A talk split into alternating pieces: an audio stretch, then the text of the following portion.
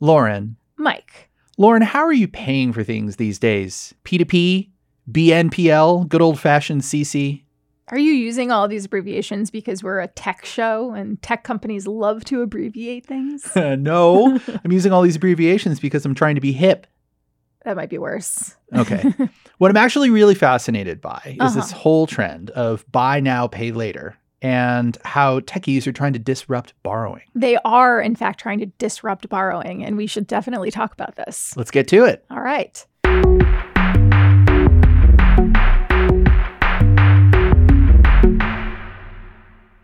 Hi, everyone. Welcome to Gadget Lab. I am Michael Calori. I'm a senior editor at Wired. And I'm LG. I'm an SW at W. Awesome. I'm Lauren Good. I'm a senior writer at Wired. I'm trying to abbreviate everything.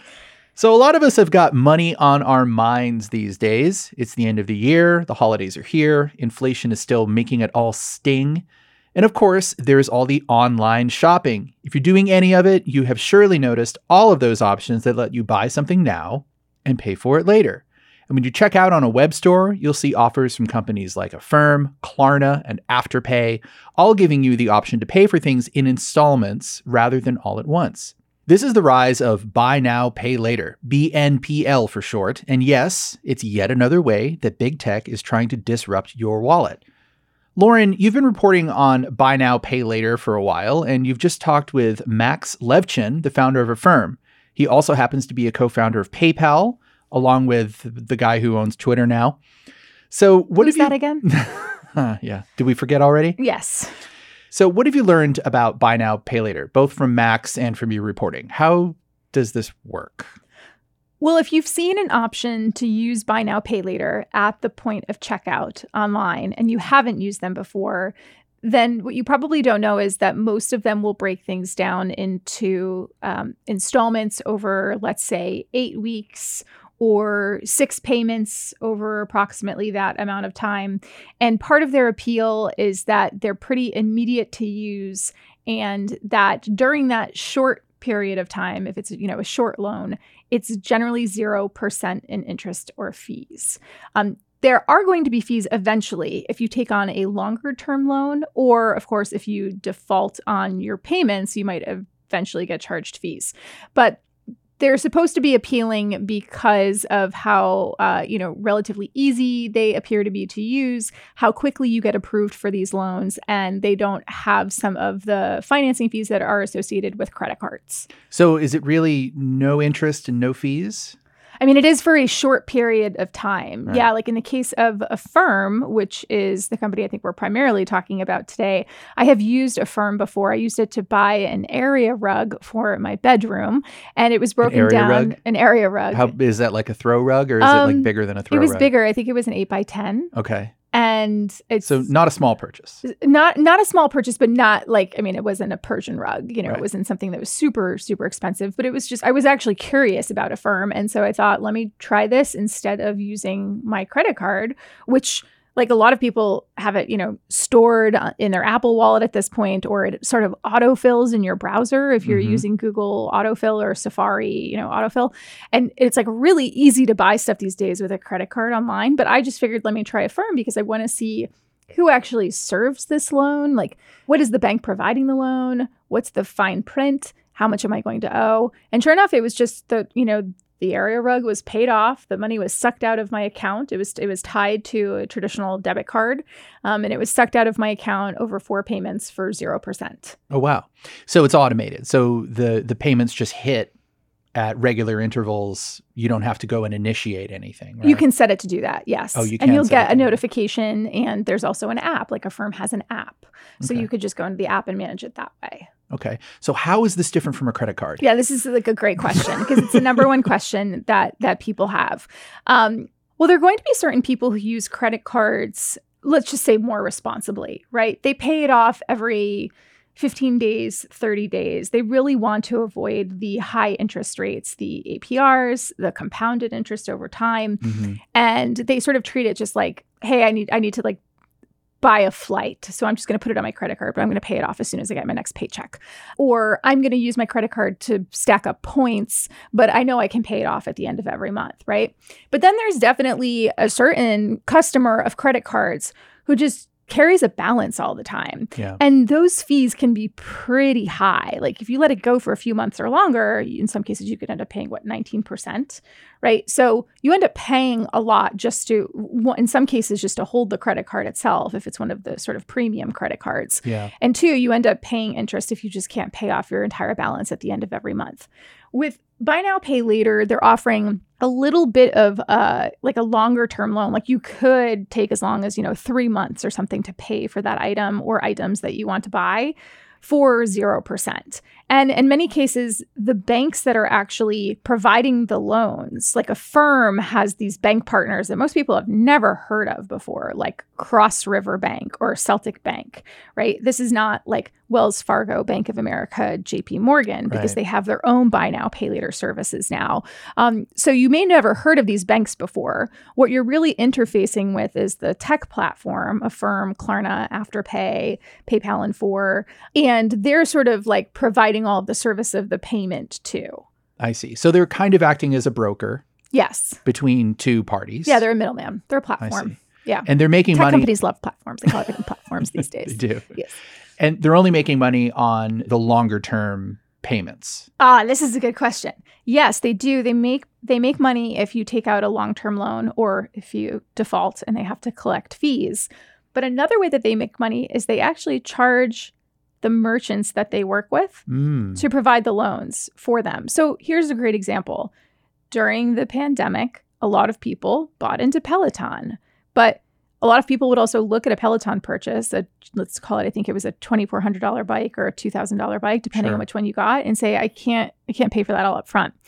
Like front and center on Peloton's webpage was finance this for, I think it was 18 months or 24 months with Affirm, 0%. And so Peloton would pay Affirm a fee for every time someone bought a Peloton and financed it through Affirm. The merchants want this to happen because they'd rather have you, Mike, not walk away from the purchase and say, I don't want to buy this. They want you to buy the bike. And fine, Affirm will take on the loan, take on the risk. They'll handle all of this. We just want you to buy the bike. So the merchants will pay a service like Affirm or Klarna to basically work with them or like be listed in their app, for example. I see. So normally if you're getting a loan or even if you're getting a credit card, there's a credit check involved. Yeah. Is there a credit check if you want to pay for something with Affirm or Klarna? And does that affect your credit at all if you don't pay it back in time? Yeah, there's a soft credit check that happens at the point of checkout. You get approved or not approved pretty quickly. Mm-hmm. Like I want to say in minutes, if not seconds, in my experience. Everyone's different, of course, because everyone's credit check might be run differently. So it's this interesting combination of it's a soft credit check. It's not a hard credit check, but also there's like a lot of tech and machine learning involved in that really machine rapid learning. Credit check. Yeah. Yeah. So like Affirm, like one of the things that Max Levchin will talk about a lot with Affirm and how he believes Affirm is different from some of the other buy now, pay later companies out there is that they underwrite their loans, which means we do this, sort of rapid analysis to figure out what your credit score is, whether or not we think that you are at risk of defaulting on this loan, how much of a loan we should extend to you, like what's the amount or the max amount that you should pay. And this all happens like in seconds using machine learning. So it's both like a soft credit check and sort of a deeper analysis of what your whole credit picture is to determine if like you're a good candidate for Affirm. And then eventually, even though it's a soft credit check, it's not a hard credit check. Eventually, yes, if you do like keep defaulting on these buy now, pay later payments, it will affect your credit score. Right. And it'll probably also affect your ability to get more buy now, pay later stuff. Exactly. Yes. No more Pelotons for you in case you want like 6 of them. So in your interview with Max Levchin, he mentions that he like really hates credit cards. Oh, yeah. Now, I'm sure part of this is coming from the fact that he's like a founder of this company that's trying to upend the credit card industry. But also, I mean, he really has to believe that credit cards are bad and that his system is good in order to make it work. So break down this hatred for us. Yeah, it's very real. He has very much positioned Affirm as the anti-credit card company. He's blogged about this before on Affirm's blog. There's sort of a surface level answer to that, which is, yes, it's marketing and positioning of his tech company. There's another answer that's like a little bit longer that sort of takes us back into the days of the early 2000s and then the 2008 recession, which is that, broadly speaking, Americans we love our credit cards, right? A lot of us have credit cards. Currently, we have like this huge national debt, this huge balance on our collective credit cards, but that ebbs and flows. So there's this period of time in the early 2000s. I don't know if you remember this, but like I was graduating undergrad in the early 2000s, and there were financial pundits like Suze Orman who would write entire books on the lady with the hair. Yes, why you should basically like leverage your life with a credit card if you are just starting out and can't afford your rent, and why it's a good idea to build up this credit to debt ratio and start taking out credit cards. And then like in the 2008 financial crisis, there was sort of a reaction to that, and consumers started to get wiser and realize that actually borrowing is not necessarily always a good thing. Like we've been taught to like build equity, but it's really easy to sort of get over leveraged, and that was like a reckoning that we had as a nation. Then during the pandemic, when we were getting stimulus checks, our collective credit card balance in the United States went down significantly. People started paying off their credit card bills, and now they're back up again. So we do have this relationship with credit and credit cards here in the United States that's like, it kind of flows in and out. And so I think when Levchin started Affirm, and this was it launched in 2012, this was as we were emerging from the financial crisis of 2008 and rethinking the way that we borrow. And I think he just saw it as like a way to reformulate or, yes, hashtag disrupt our traditional credit card system. And this was the approach that he decided to take.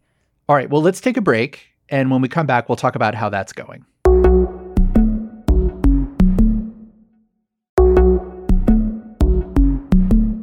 So the U.S. Consumer Financial Protection Bureau, which is basically the watchdog for the lending and banking industry, they've raised a few eyebrows at these buy now, pay later schemes recently, haven't they? Yeah, that's one way to put it. Well, last year, the agency opened up an inquiry into BNPL. It has warned consumers that these programs could potentially lead them to overextend themselves financially.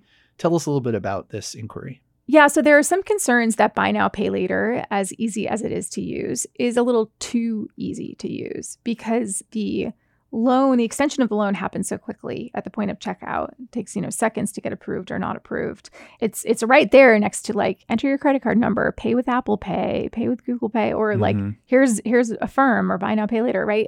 It's all so easy to use that I think there are just concerns that consumers could get into a little bit of hot water with it.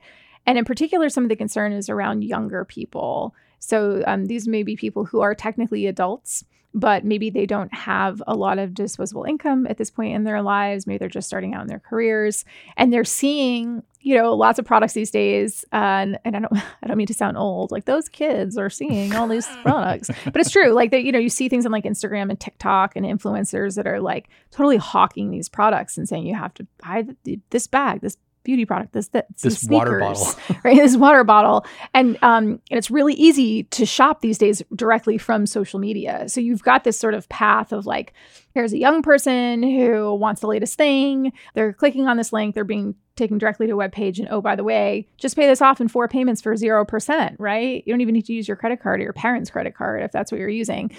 So I think, yeah, there have been some articles written and some concern expressed about the ways in which young people in particular might be exploring this as an alternative to traditional credit cards, but aren't necessarily building up the right kind of credit to start either. And so the Consumer Financial Protection Bureau is just keeping an eye on it, has been just sort of tracking how these companies are operating. It hasn't taken any kind of official action yet, but I think it's, wants to just keep an eye on it to determine if this is something that's problematic. I will say that the ease of that path where you can just click a button and 2 minutes later, the thing is like, being boxed up and sent to you and you haven't yet paid for it, that kind of turns me off. Like I understand how that's attractive, but I think it also could be hindering the growth of these companies. Because I'll tell you what, I have been using credit card for decades. I understand how they work. I have one of them, as you said, already in my phone and already ready to go and autofill. But when I see like Affirm wants to buy it for me and then have me pay them back, I'm thinking like 0%. Okay, what's the catch? Mm-hmm. Because like buying something has always come with the responsibility of paying it off or else getting hit with interest payments, right? So like, what's the catch? I'm skeptical about using it, and it's prevented me from using it up until... So you have not used a buy now, pay later service at all yet? Right. Okay. Right. Just because I'm like, that is clearly, that is the psychological hurdle that is holding me back from using it, where I'm looking at it and I'm thinking like, yeah, it's not really 0%, is it? You know, and like, yeah, do I really want to step into that world and get entangled in another financial system when I already have one that I've been using that I'm comfortable with? You know what I mean? Mm-hmm. I think that's very real and very valid. And it is so interesting because there are some credit cards that really don't have super beneficial terms. And yet, if they have a brand bank name attached to them, or we've been using them for years, we're just sort of like, these are the terms, right? Yep. And like, if you do a side-by-side comparison, buy now, pay later services might, and you know that you could pay something off in 4 payments, it might actually be a better deal. But yeah, there is that hurdle that like, oh, what's the catch? Free money, what's the catch? I mean, another thing that you would end up dealing with if you did use one of these services, I've used both Klarna and Affirm, is that you're just in their email marketing loop, like until the end of time. Because I've gotten so, particularly now that it's the holidays, I've gotten so many emails from them just promoting so many products. And like one of the emails I got was actually kind of dark. It was like when, you know, from Affirm, and it said, when the holidays are coming and you're supposed to be thankful, but you're hosting and you're not very thankful. I talked to Max Levchin about this and said, you know, the subtext is like, you're broke, but you're supposed to be hosting. And to me, that's like, are we supposed to be using buy now, pay later to buy food? Are people using it to buy groceries? They are, interestingly enough. Yeah. So some of the Black Friday, Cyber Monday data that has come through so far from some of these services, I got notes from Affirm and Afterpay. Afterpay indicated that actually food was one of the bigger categories for buy now, pay later during this period. And that's an interesting shift, right? Because it's not, oh, here's a 21-year-old who's spending a lot of time on TikTok who wants to buy the latest sneakers. It's actually people are using buy now, pay later increasingly for things like fuel and food. And so when you look at the terms of the lending, is that necessarily a bad thing? Well, we don't really know yet. When you think about it sort of societally, it's an interesting time we live in when there are people who are really struggling to have their basic needs met and are turning to these relatively new, you know, decade-old consumer lending systems that are backed by tech to provide those needs. Yeah. So it's kind of like Uber and Lyft, where those companies have a really hard time being profitable, but that's okay because they're financially backed by venture capital. Right. It's kind of like back in the 2010s, this kind of frothy era of technology, particularly here in San Francisco where we live. Our pal Kara Swisher always says it's like assisted living for millennials here in San Francisco, right? Because you just have all these services that will do anything for you. Laundry, food delivery, ride sharing, whatever it is. Find you a date. Right. Or find you a scammer on Hinge.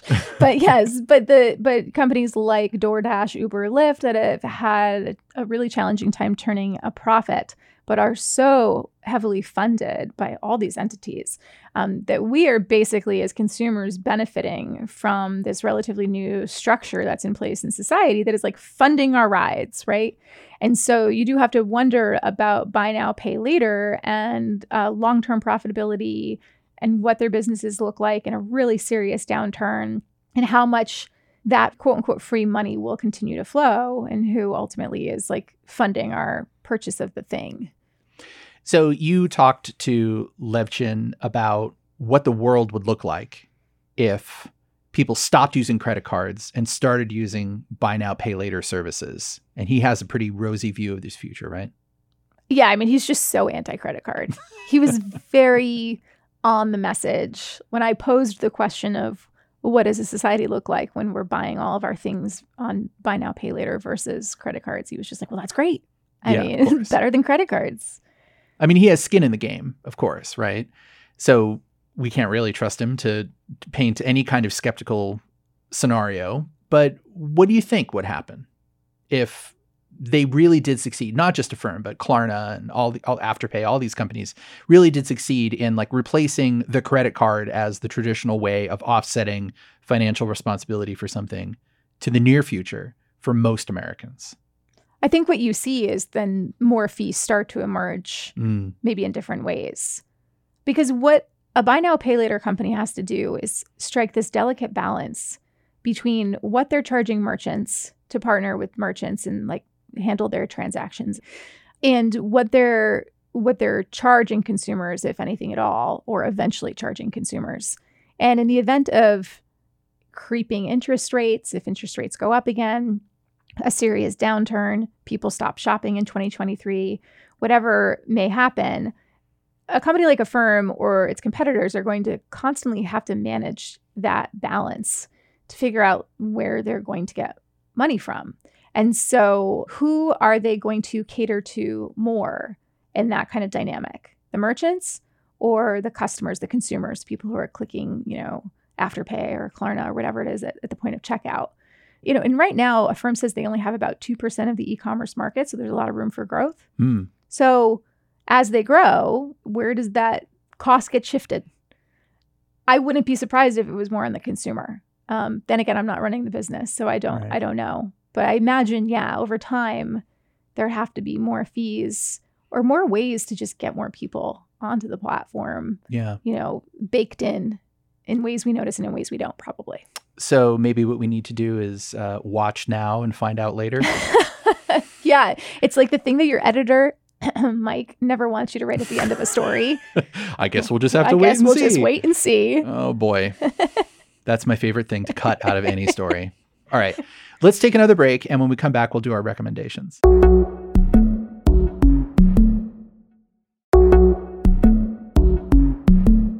All right, welcome back. Lauren, what is your recommendation? I was really hoping we would start with you because I feel like I've been talking a lot. You have been talking a lot because you are our guest.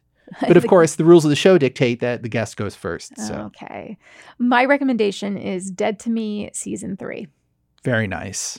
Have you finished it? Finished it last night. Oh, you did? Mm-hmm. Oh.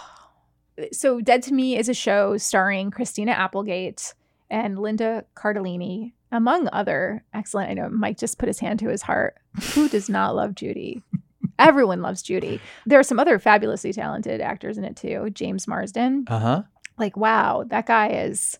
He has range. Funny. So he has a recurring character as well. He actually played twins in the show. But Linda Cardellini and Christina Applegate play the best friends, these middle-aged women who met through a grief support group.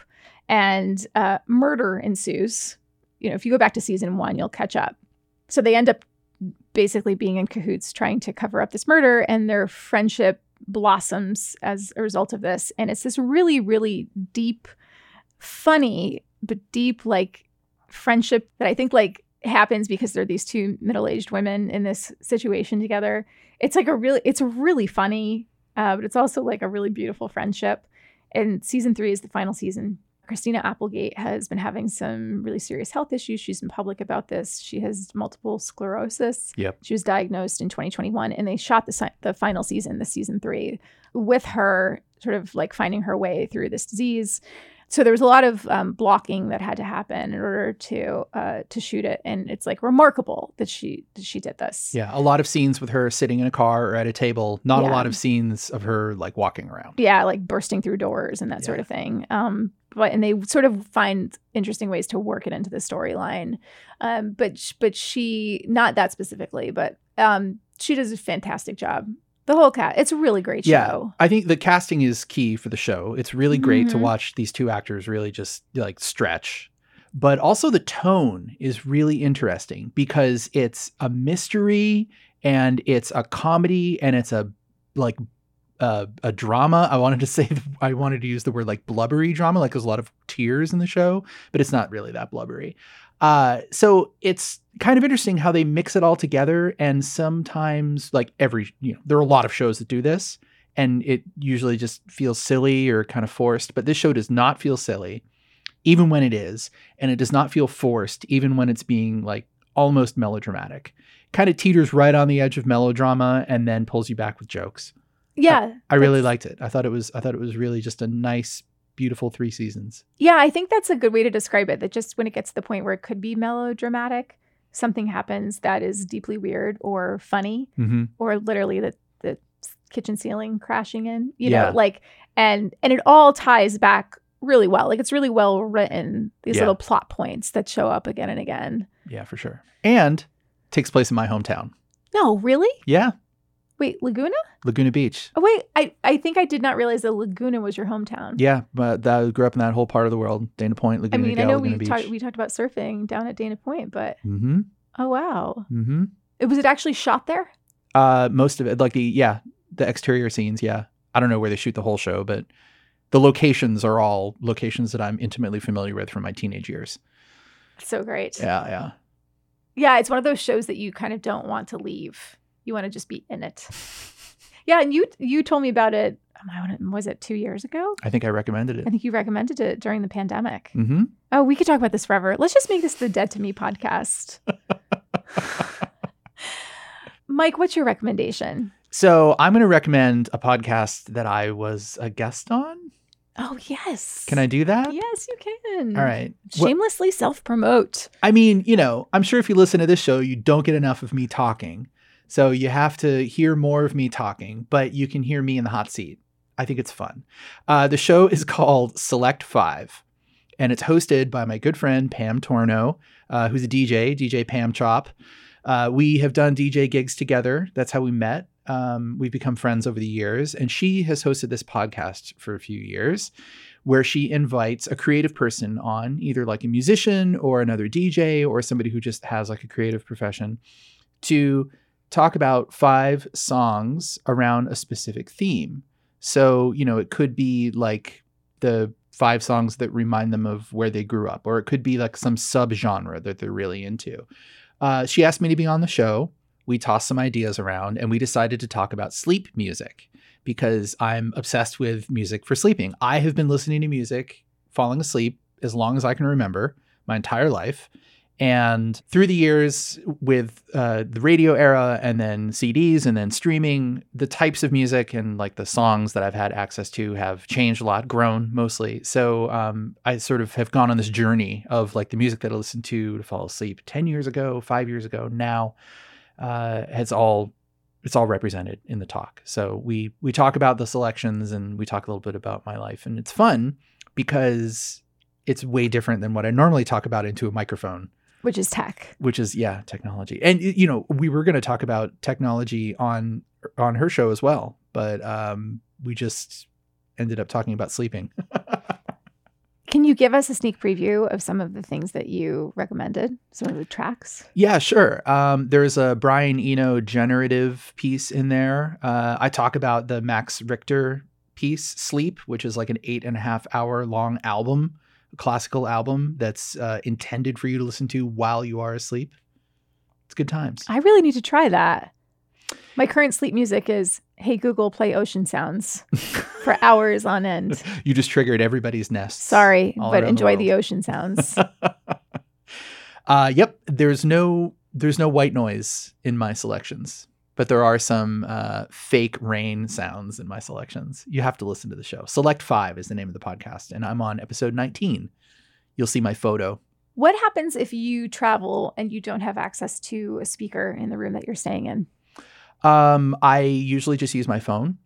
I'll just play something on my phone and put it down next to me. And true story, one time I tried to log onto the hotel Wi-Fi and it logged me on. And then at some point shortly thereafter logged me off. And then I turned music on and went to sleep and woke up to an alert saying that I just used 2 gigabytes of data. Was it a good night's sleep? Was it worth it? Nope. Oh, that is the worst. It's like, yeah. Music streams aren't usually that heavy. Well, I have everything cranked up to extreme because I can't stand crappy audio quality. Just the highest quality. Only the best. The best. Only the best for me, for my little precious ears. The princess and the highly compressed pea. Oh my God. That's a great recommendation. Thank you. I really need to use this. As you know, I'm not a good sleeper. Yeah. I'll set up some playlists for you. Okay. Thank you. Mike hears me say this every time I come into the office.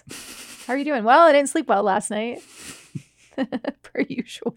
Try listening to music. All right. Well, that's our show for this week. Thank you all for listening. Lauren, thank you for being on the show. Thanks for having me on my show. This is really fun. I love it when it's just the two of us. Yeah, right? We could talk about anything for an hour, and at least two people would be interested inside this room. Exactly. If you have any feedback about the show, you can find all of us on Twitter. For now, just check the show notes. Our producer is the very handsome Boone Ashworth. Goodbye, and we will be back next week.